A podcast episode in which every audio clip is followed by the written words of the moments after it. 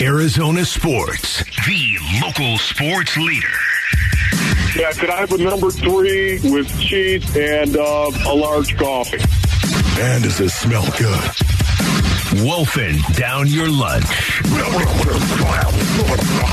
Serving up today's top sports stories with Wolf and Luke. Hey, boys. Presented by Stadium Swim at Circa Resort and Casino, Las Vegas's ultimate sports fan destination.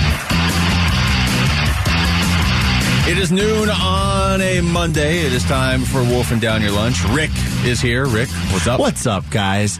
The Phoenix Suns won 125 105 against the Sixers on Saturday. The Suns bench did really well with TJ Warren dropping 16 points, Terrence Ross scoring 15, and Cam Payne dropping 14. Here's Monty Williams. Our bench production, I think that's 53 to they had 17. You know, that's that's huge on a back-to-back um, emotional loss last night, and our guys just we had to dig deep. You know, you could see both teams were tired.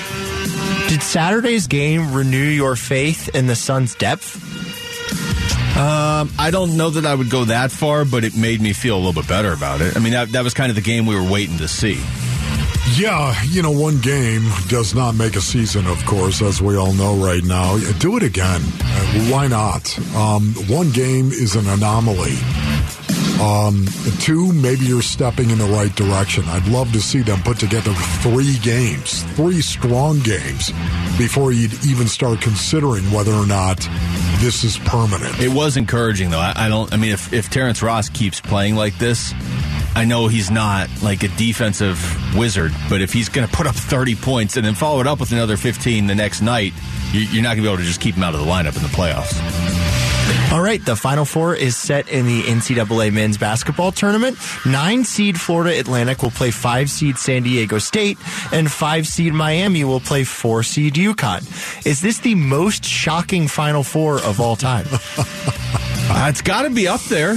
You know, I, I know you were Man. saying Wolf earlier. The the 2011 Final Four had had a higher combination of seeds. Like if you add up all the seeds, what yes. is it this year? It's it's uh, four. It's 23, as a matter of fact. If you count the seedings, yeah, add them all together, a nine, a five, a five, and a four. That's your Final Four seeding right there. That uh, that comes out to what 23. Yeah, and you said 2011 was 26. 26. But I, you had 11th. 11th seed VCU and 8 seed Butler, and then you had 4 seed Kentucky and 3 seed UConn. I still think this one is, I, I think this one's at least more unpredictable than that one because that one, I'm sure people put UConn and Butler and Kentucky in there because Butler had just been to the national championship the year before, and people always pick UConn and Kentucky. So it was really that was shocking, but VCU was the true shocker. This one, it's like even if I got to repick my bracket right now, knowing who wins, I think I'd still get some of these wrong. What's so mind numbing to me? I, I, do believe this Wolf just is, glazed right over that. No, no, I, I no. I just wanted to say quickly okay. before you cut me off. Mm. Oh, I see. It's the fact you don't have a one, two, or three seed in the final four. First time ever. That that makes this the most unpredictable by far and away. Yeah, and sticking with the Final Four, our Sanderson Ford poll question is up now at ArizonaSports.com, and it asks, with the Final Four set, who do you have winning the national championship? Miami, Connecticut, FAU, or San Diego State? Yeah, I mean, this one, at least on the surface, seems pretty easy to me. I'll, I'll take UConn. I got to go with UConn as well. It yeah. seems pretty obvious right now. The fighting Danny Hurleys. I will pick UConn. All right. Guessing that's pretty high. Yeah, 55% of the vote is Whoa. UConn, oh. 19% San Diego State, 14% Florida Atlantic, 12% Miami. So wow. I would have thought like 80% really? UConn. Yeah. I mean, there's four choices, so it's still dominating the rest of the choices. I guess. I would have to go at least 70%. Okay. I mean, I, that's I, not the question, though, is it? I, I, feel very confident, and I look at the bracket and I'm like, uh, why would I believe anything is, yeah, is, is a given Good this year? Point. MLB.com's Steve Gilbert reported that the Arizona Diamondbacks will go with Ryne Nelson over Drey Jameson for the fifth spot in the rotation. Nelson was 1 and 2 with a 7.53 ERA and 5 appearances in the spring.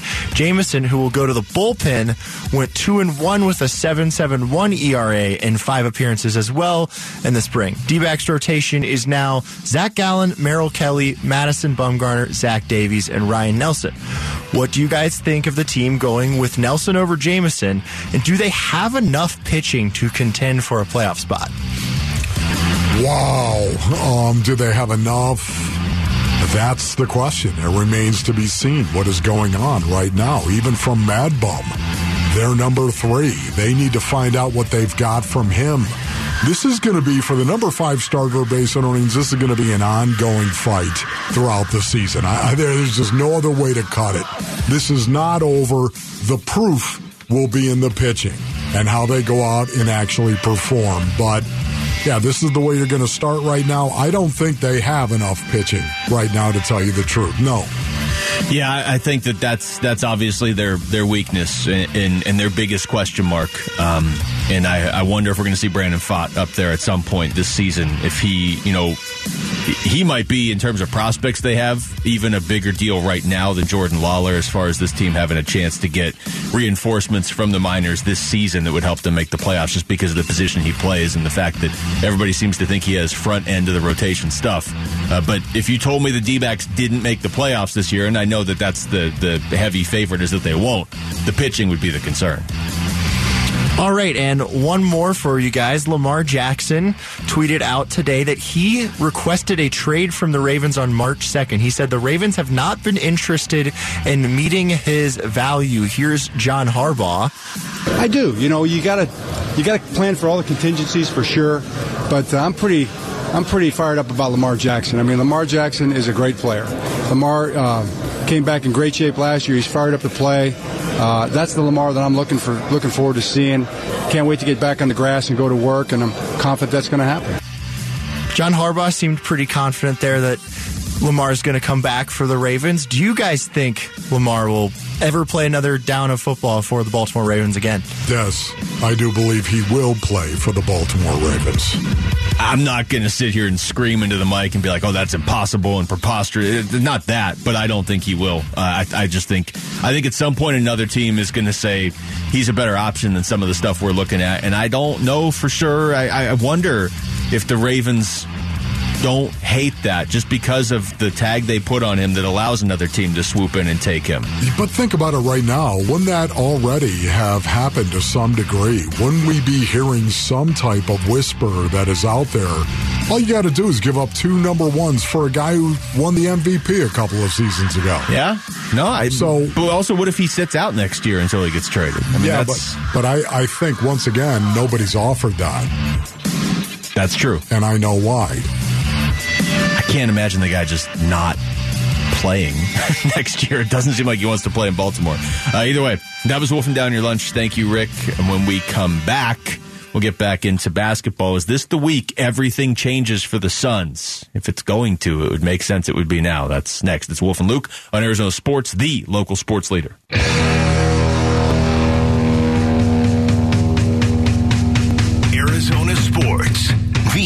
Local sports leader. Suns run to the playoffs coverage. Brought to you by Canvas Annuity. Score up to 6.25% on your retirement savings.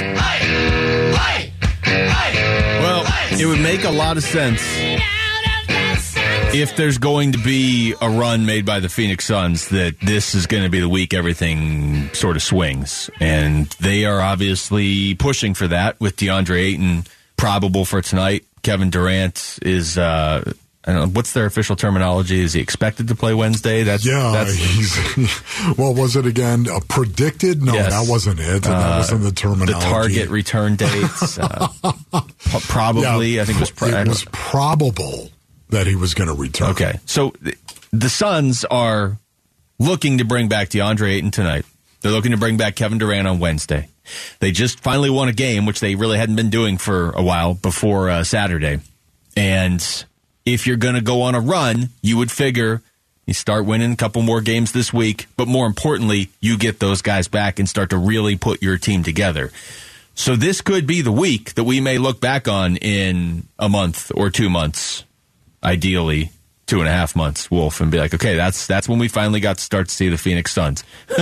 then the week of March 27th, with eight games left in an 82 game season, we finally got to see the Phoenix Suns. Yeah, it's interesting you mentioned eight games left. You're right. Over the last eight games, when you think about it, think about it. The Suns are two and six, basically, over the last eight games.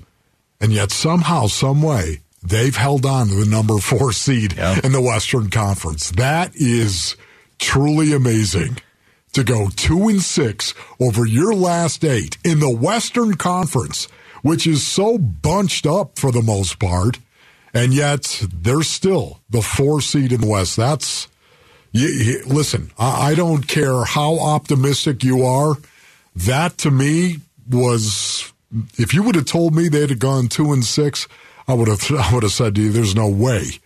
They're still in the top four you, seeds. You figure they're at least at, at, number six or something at that point. But it is it's it's the teams behind them really have not made a push. I was reading off the the last ten. I'm just and it doesn't always tell the whole story for every team. Some teams have been a lot better in their last twelve or a lot worse in their last fifteen or whatever. But if you're just looking at the last ten. The teams behind the Suns, the Clippers went six and four. Golden State's five and five. Minnesota's five and five. New Orleans, the Lakers, Oklahoma City are all six and four. Dallas is three and seven. Basically That's treading water other than Dallas. Pretty much, yeah, all right around 500 except Dallas. And by the way, Dallas going three and seven, that dropped them all the way to 11th. If the season ended today, they wouldn't even be in the play-in. Wow. and all of a sudden, Luka's Sold. technicals are magically getting rescinded. Sold. Oh man, would you love that right there? Yeah, I'll take that. I'd I'd love to see that. Oh yeah, oh, that, that, would, would not that would not hurt me at all. I'm pretty sure if somehow, some way, Luka Doncic is not in the postseason. I'm sorry, Luka. Thank you for playing though. But year. the real question: if the season ends and Dallas is in 11th place, does the league step in the day after the season and rescind the fact that they were 11th and move okay. them into 10th? No, okay. well, they're already rescinding technicals today on Luka. That is a little odd, right there, isn't it? Also, there's no way Kyrie's coming back to a team that doesn't even make the play-in tournament. There's no way. Good luck trying to bring him back at that point. Wow. I still think Dallas will get in, but Oklahoma City, give them credit, just hanging around, just not dropping all the way out of this like everybody thought that they would. Um, this was Monty Williams on Saturday, the game the Suns won. They beat the 76ers. There was a lot of good to come out of that game beyond just the win. There was the bench play. I mean, obviously Devin Booker, Bismack Biyombo, like we talked about earlier, but Monty wanted to point this out. It was huge for sure because I mean, nobody does it better than Joe. I mean, he can. He's big. He's mobile. He can draw contact and finish. And you have to just move on to the next play. You know, we we didn't get a ton of opportunities at the line tonight, but we were still in attack mode. That's why Biz had a lot of you know points tonight in the paint. But our guys understand. You know, you're going to run up against hard over the course of a season and in game. And you got to be able to be competitive, be emotional, but get it back to com- competitive where you can make good decisions and play good instinctive basketball and not get too swayed with whatever's happening in the game that you don't like. And I think that's something that we all, players and coaches, have to be better at didn't let the officiating get to them too much on Saturday night, according to Monty Williams. And what he was saying there about Joel Embiid at the beginning only one person in the NBA attempts more free throws per game than Joel Embiid, and that's Giannis. Wow. Giannis attempts 12.3 a game, and a lot of that is because teams want Giannis to shoot yeah, free throws. Right. Uh, the opposing teams. Embiid shoots 11.9 Luka shoots 11. I mean, not really. I was, I was just going to say, yeah. Luka Doncic has got to be up there. And right he's probably upset if he heard that, that he's not number one. right. How many of those are legitimate? Luka's like, I, like I, should be shooting 28 free throws a game. So what's yes, going on? Of course. You know what I love, though? What Monty just said right there is compete. He was talking about being competitive. And every time you think of being competitive, I think of the defensive end of the floor. I do th- that's where I think it shows up so much of the time. So much of the time, intensity and effort.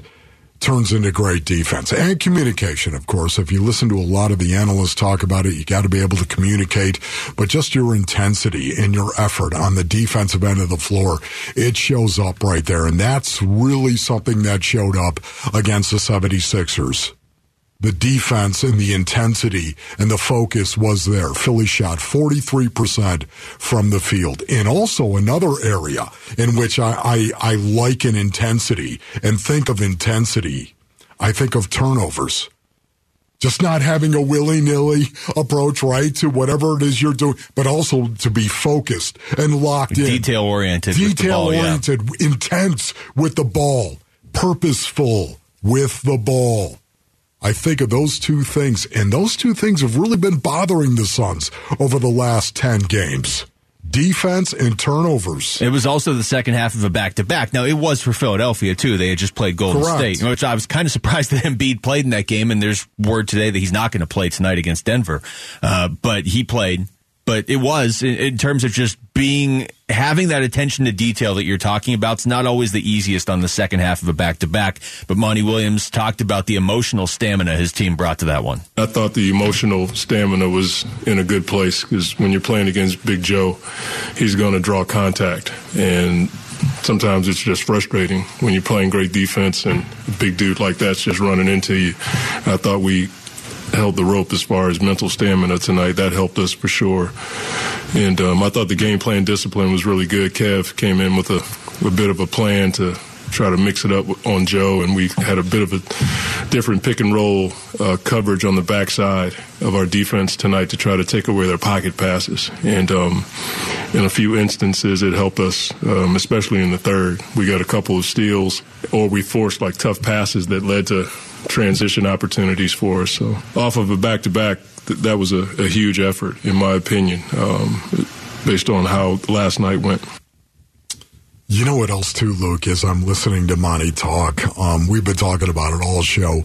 What was so encouraging about that Saturday night game against the 76ers, just the fact they did play such great defense and they didn't turn the ball over and they shared the ball 35 assists mm-hmm. in the game and their bench was so good but you know what else was good to see the Suns won the game in the fourth quarter yeah. once again. Yep. Right? they look like the Suns. A lot of that. That's it. You, you said it earlier, and, and, now you're kind of giving the details for why. But it, just the the most blanket statement you can make of that game is the Suns looked like the Suns yes. on Saturday. You know, it's one game. Yes. That game didn't mean nearly as much to Philadelphia as it probably meant to the Suns, really. I mean, standings wise, totally it doesn't, agree. it didn't mean nearly as much to Philadelphia, but, um, they just, they looked like the Suns. And when you couple that with the fact that they haven't dropped out of fourth, they looked like themselves in the most recent game. And now they're getting DeAndre Ayton back tonight and Kevin Durant presumably on Wednesday that's how quickly things can change. Yes. In the fourth quarter, Basinonians, of that game on Saturday night, it was tied. And the Suns then went on a 26 11 run that gave them a 15 point cushion in that fourth quarter. That was it. That, that was the game.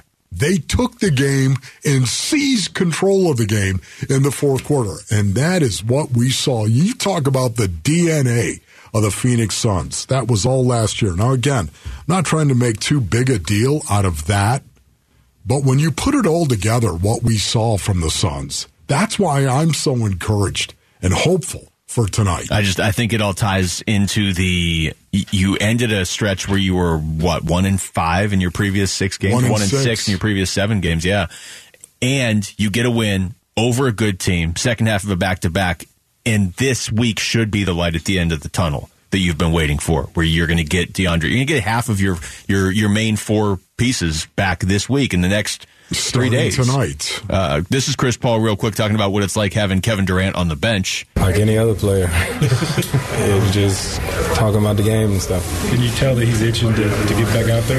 Definitely. So is Da. You know, I mean, every guy, you know, uh, wants the opportunity to play. Well, here we go then starting tonight. Starting tonight. Probable that DA will play tonight. Can't wait for that. Want to see him rested. Let's go. Ball out.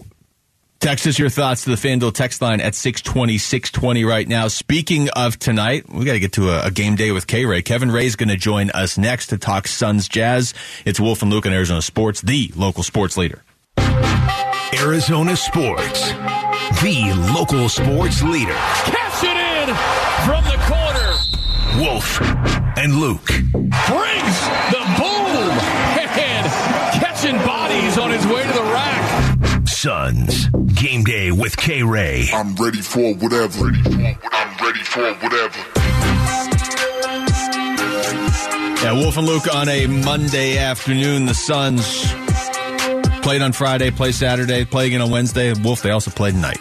This is crunch time here in the season. Eight games to go. DeAndre Ayton is probable for tonight. But Kevin Ray of Bally Sports is definite for right now, joining us on the Arizona Sports Line. What's going on, K Ray? Happy Monday, gentlemen. How we doing? Doing We're pretty doing good. okay, Keg. Have you uh, have you had any technical fouls rescinded over the last few hours, or is that just a Luka thing?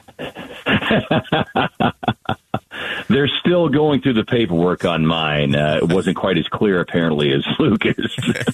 so, Kay, I want to ask you about Saturday night in particular because the Phoenix Suns look like the Phoenix Suns to me. Was there a specific part of Saturday night's game against the 76ers that you liked the best, other than a win, obviously? Yeah, I, I think, um, you know, in one word, Wolf, it would be consistency. Uh, we, we, saw consistency from the start of the game to the end of the game. Yeah. And really, you know, if you want to break things down to its core, that has been really the the the failure or the missing piece for this team over the last few weeks. You know, we've seen them play great quarters, we've seen them have great halves, and see them play three quarters of a game, but did not see them string together consistently. Um, you know, case in point, the the 45 point meltdown allowed to Sacramento on Friday night, and so that's what stood out to me is is they got consistent play from the starters, consistent play from the bench. Uh, defense was pretty steady as well and much tighter, and as a result, you know, you get a uh, you get a much needed win. Okay, you, you, mentioned the bench. T.J. Warren was huge against Sacramento, and then followed it up with another, uh, you know, performance against uh, the, the 76ers. And then Terrence Ross was was 30 points against the Kings, plus another 15 against the Sixers. Uh, when they shortened this bench down for the the playoff rotation, in your mind, is there a way where both of those guys and Landry Shamet would get minutes, or is there just not enough room?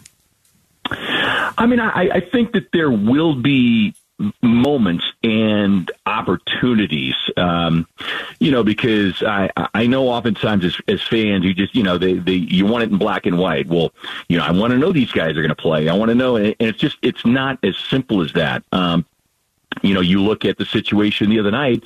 Uh, Landry, who had played well in his couple games back, runs into early foul trouble. You know, three quick fouls, and so his opportunity for even more minutes was basically undone, you know, by his own doing. It, it had nothing to do with with my decision. It's like you can't afford to keep him, you know, on the floor with those th- three quick fouls. So, I think that there will be opportunities. And look, the the one thing that that we have said throughout, and we know this uh, as well as anybody.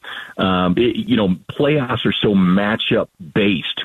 And so much of it will depend on who that first round playoff matchup is, uh, and if they're fortunate enough to advance past the first round. So, you know, I don't think that that anybody can put a stamp and say, okay, you know, these are the guys that he is definitely going with because there are any number of things that could change that equation.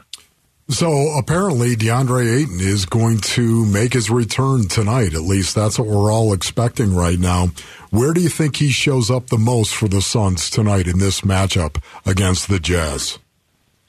Well, I, you know, I, I, I may be hoping and believing too much, but I'd love for him to show up the way he did the last time they played 29 points, 29 rebounds. I'd be down with that. So that'd be nice. I'm, I'm not, I'm not sure we can count on that, but you know, uh, look, he, he was moving around good the other night um, in uh, in pregame before the the team came out, going through some shooting drills and stuff. So I would expect him to be kind of refreshed, energized, And this is, you know, this is not a team that possesses a, a big interior. So DA has an opportunity, I think, to, you know, to, to put up some very impactful numbers.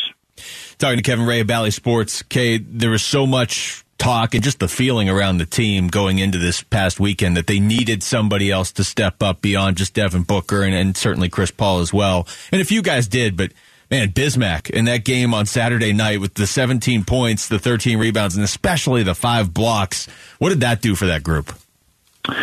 Well, look, if, if you would have thrown that stat line out there without a name in front of it, and said of all the bigs who are going to be on the floor tonight, and let's say you you know you had Joel, you had Busy, you had Jock, um, and you even threw out there you know a couple of their backup big men. Uh, I don't think anybody would have guessed Busy's name, and that is no shot at Busy, especially considering what Jock did, you know, the night before. Um, but it, it, speaks to it speaks to the business-like approach and just professional approach that Bismack Biyombo has continued to display all season long. You know, we saw him get minutes early in the year and then uh, several DNPs, um, and then came back spotty play, minutes were spotty, DNPs but he gets an opportunity now in this recent stretch to play. And it just goes to show, man, you, you, you can't hang your head. As he said after the game, you just got to put your head down and keep going to work and believe and hope that opportunities will come. And that's exactly what happened. And as it turned out, you know, it was a situation based on kind of the style of play that Philly has because they do have another big man that the Suns could utilize that and, and go to busy. But the fact that he responded the way he did, uh, always happy for Busy because he, he's just such a joy to be around. So, Kay, um, over the last 10 games, Devin Booker six times has really exceeded his average of 32, 33 minutes. He's gone into 38 minutes, of course, 44, 46, 41. I, do you worry about Devin Booker's minutes? Well, I, I, I was concerned going into the last two games. I, I you know going into Sacramento, I, I was concerned, and I was really concerned not just not just the total minutes, but the the totality uh, that those minutes would you know kind of hit him with because of how much he was carrying the team offensively and you know those being in losses but now it's kind of settled down the last couple of games. And, you know, he played 32 minutes in the game on Saturday night, uh, not many more than that in the game on, on Friday night. So you, you feel a little bit better about that. Uh, got some rest yesterday. Uh, the team ended up canceling the shoot around this morning because it was basically a whiteout here in Salt Lake City. You couldn't even see outside the window. So, wow. um, so hopefully a little extra rest. But um, look, he, you know, and, and I and I think I may have said this last week, but Monty just talked about just books mentality, and you know, he's a hunter. You'll appreciate this, Wolf. He's a hunter and he likes to eat. So, he, you know, when the ball goes up, it's time to hunt. Or he's at the grocery store. Stags or nachos. While you're hunting for nachos. Uh, Kevin Ray of Bally Sports joining us. Okay, we've been talking a lot on the show today about how this week sort of feels like a turning point for the Suns if they really are going to go on a run. It's you know it's not just that they won over the weekend, but you got Da coming back tonight. You've got a big game against Minnesota on Wednesday, and Kevin Durant is, is supposed to come back in that one too. Is that sort of the sense you're getting too of like here we go ramping up with eight games left? This is this is it.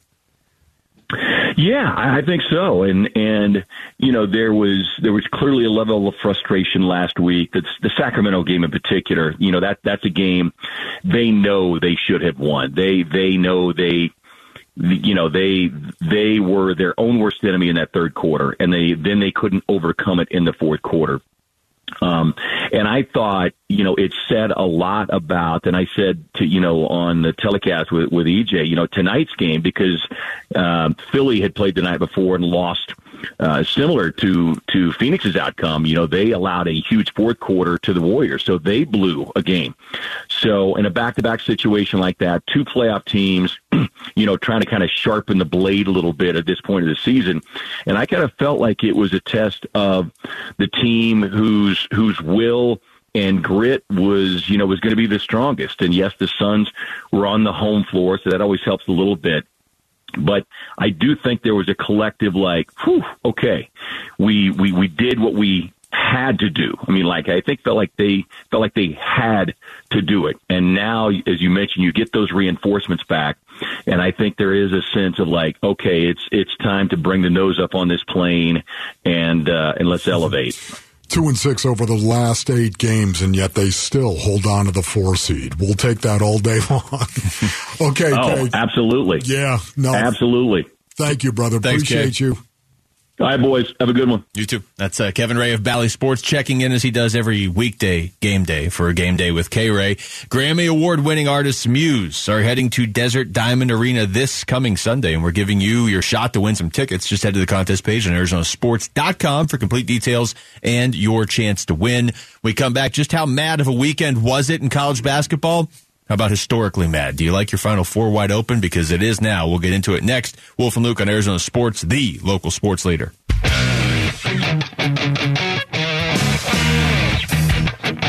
Wolf and Luke. Arizona Sports, the local sports leader.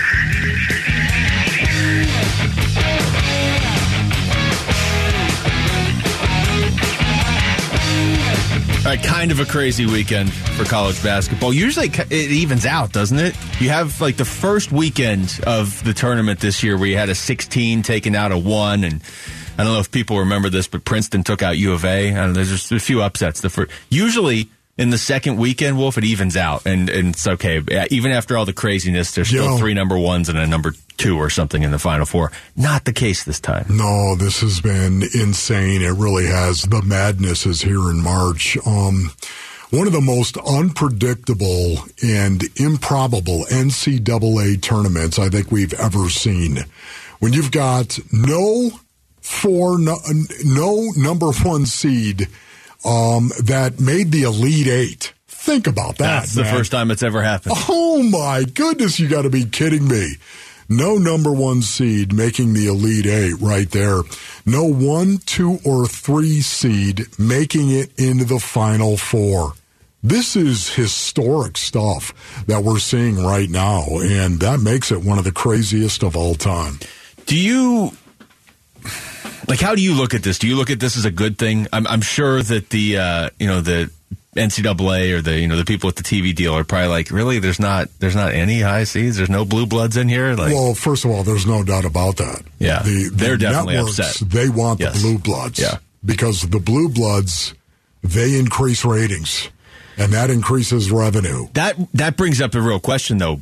Is it the blue bloods that they want, or is it the top seeds? Because the blue bloods weren't really top seeds this year. You know what I mean? Yeah. Like, would they rather have Duke, who was a five, or would they rather have Alabama, who was a one? I think they'd be fine with Duke. Yeah, I think they'd they'd be prefer fine- Duke, honestly. I think they'd be fine with Duke. I think they'd be fine with Alabama. To your point about the seed, um, what they don't want is what we've got.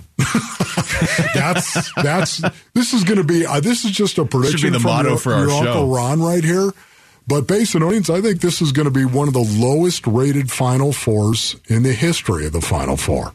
We'll see. Again, I'm going to watch it. Are you uh, kidding me? Yeah, I mean, love this. It's been craziness. This is this is fantastic. This is what it's all about. I was I was talking to our program director before the show, though, who's big March Madness guy, right? And what I kind of came to the realization of is, I think if you're if you're the the, the networks, you would you're fine with like an FAU. Whoever, let's say FAU, and let's just go with what it is FAU San Diego State. Sure. Okay, you're fine with that on one end, but then, yeah, you'd like to have like Duke, North Carolina on the other side. you know, some of the people that I've talked to that are in the television industry, based on Basonians, and I've got many friends that are, um, this phase has precluded me from actually joining them. Um, That started as a brag, and it did not go down that fast. Let me just say right now, just from talking to them, they're like, you know, the the the end, the powers that be, they would love to see um, two or three teams get into the Sweet 16. That, oh, the Cinderella. Yeah. They love that. The Cinderella is alive and well. Just don't make it to the Elite Eight, please. Your time is done. right? You know, Well- they love to get two or three into the Sweet 16. Isn't this great? The madness is all over the place. Yeah, and that's usually get- how it plays, right? Right. Usually it's like, oh, there's a couple great ones in the first the first weekend, and then by the second weekend, those schools get run off the court, and they are you forget they were even there. You got a nine versus a five and a five versus a four in this final four right there. Add those up, that, that equals 23 points. In 2011, and we were talking about this, the highest seeded final four ever. And when I say highest seeded, I'm talking about in the bad way. when you had an 11 seed and an 8 seed and a 4 seed and a 3 seed, that added up to 26 points. 26. 26 points in terms of seeds. But they had blue bloods that year. They did have blue bloods. Well, they had Kentucky in, who was UConn. a four seed, and UConn's UConn. a blue blood yeah, at this of point. I mean, they're in there So in the final four every five Yeah. years. It feels like. This this adds up to twenty three this year. And where are the blue bloods? You got UConn. How many? I don't expect you to have a number off the top of your head, but it's just as a thinking exercise. How many college basketball programs really qualify as a blue blood? I mean, you've got you've got Duke, Hmm. North Carolina, Kentucky, UConn, Yeah. Villanova. I think has to be there at this point. Sure, I, I think I think if we really looked at it, you could probably come up with eight, Yeah, nine, And- somewhere in there. And I, I do think that that's what they want in there more than even a high seed. If they could only have one or the other, if they could have recognizable programs with huge fan bases that have a tradition, that have multiple titles, that are in the Final Four every couple years or every few years, or just the higher seeds. Uh, Kansas is certainly a blue blood. Um, but yeah, they uh, because like like just take this year. Do you think they would rather have a you know a Duke North Carolina matchup or Purdue in there? Like Purdue's a one, but they're gone by the second round every Yeah, year. Like they, right. don't, they don't care about Purdue. Yeah, I I don't know to answer your question. I really don't. I just know that this is going to be one of the lowest rated Final Fours be watching. probably in the history of the tournament. Having said that, it's going to be one of the best to me because that we've got guys like Florida Atlantic and San Diego State squaring off. We're gonna one of those two Could teams. they win one of the? Think about that. One of those teams is going to be in the national what if Florida championship. Atlantic wins the national championship? It's possible, ladies and gentlemen. Are, are you kidding me? It's more than possible. In this tournament, especially in this tournament right here, it's that that would that would somehow be poetic, wouldn't it?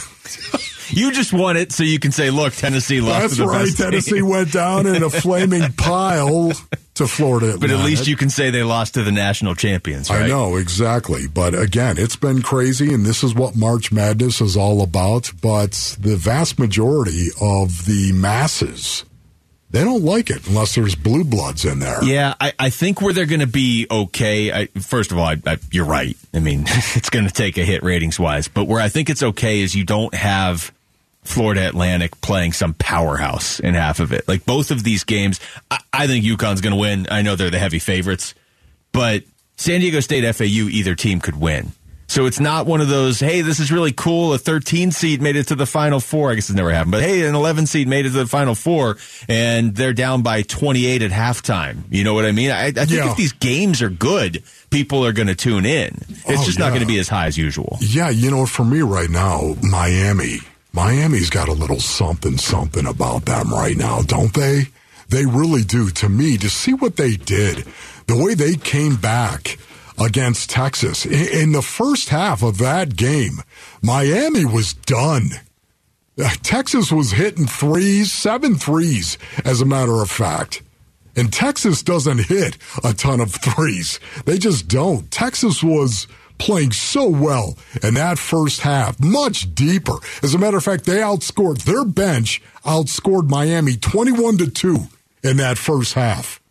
Think about that for a minute right there. Yeah. Texas was on a roll. Miami looked dead in the water, and those guys came back. That to me, it was incredible. With eight minutes and 30 seconds to go in this game, Texas had a 10 point lead, and the Hurricanes got back in the game without making a single three. It's old school. Miami, look out for Miami. To me, I know that's you know it's it's not going to be a shocker to anybody, but to me, if they win the national championship, I won't even bat an eyeball. Well, I can tell you, Vegas does not agree with you. I'm looking on on FanDuel at the odds right now. Okay, Florida Atlantic is plus 600 to win the title. Okay, Miami's plus 490 to win the title. Okay. and uh, and San Diego State's plus 360. UConn's UConn's not just favored to win. You're not even getting even money. They're minus 125 to win the title. Yeah, you know what though? Honestly, That right makes them a heavy favorite. That's a heavy favorite. Yeah, it really is, and it just doesn't seem like it fits this tournament. It- that's- they're- that is true. They're the heavy favorites. Okay, look out, man! It's on. It doesn't feel like there should be a heavy favorite. That's exactly the way I feel. But then again, if you had to pick, wouldn't you take UConn at this point? I definitely would take UConn. Yeah, you know what, Miami. I just said it. I, I think Miami's got a lot of something, something running out of the side of their neck that stinks, and I like it. this is they, uh, they they do they they've got um, some moxie they've got some resiliency a toughness that I really love. Well, here's Jim Larrañaga, who's you know he's had his teams make a run in the past. It's it's the same exhilaration, just the jubilant attitude, the effort, because you just love when your players accomplish a goal they set out before the season. And I'm a great believer in the seven habits of highly effective people. The first habit is be proactive, plan ahead. So always talking to the guys about planning, visualizing, seeing yourself being successful. But habit two is um, what's habit two? no, habit two is begin with the end in mind. And what we said the first day of practice, we got to start visualizing right now what we want to accomplish and then be working toward that every single day. And that's what these guys have done. Yeah, especially two again? yeah, whatever it was, especially Jordan Miller. Oh my goodness, he was fantastic. Did, did so many little things that really helped this team win. So many little things that helped this team come back. His hands were active. He he he got to the line. He made his free throws. Didn't miss a free throw, as a matter. Played great defense. Oh, and he scored twenty seven points. He was on fire. I, I there's a little something to the Miami Hurricanes that I love right now, and I'd love to see them win it all. And it'd be fitting for this tournament. Well, and even though Coach can't remember the habits, he did take George Mason all the way to the Final Four in 2006. So there's um he's he's got experience with these uh, deep runs in the tournament. When we come back, we'll get back to the NBA. Charles Barkley aired some criticism of Kevin Durant over the weekend, and KD responded on Twitter. The Suns past and the Suns present arguing. Where is this all going? That's next. It's Wolf and Luke on Arizona Sports, the local sports leader.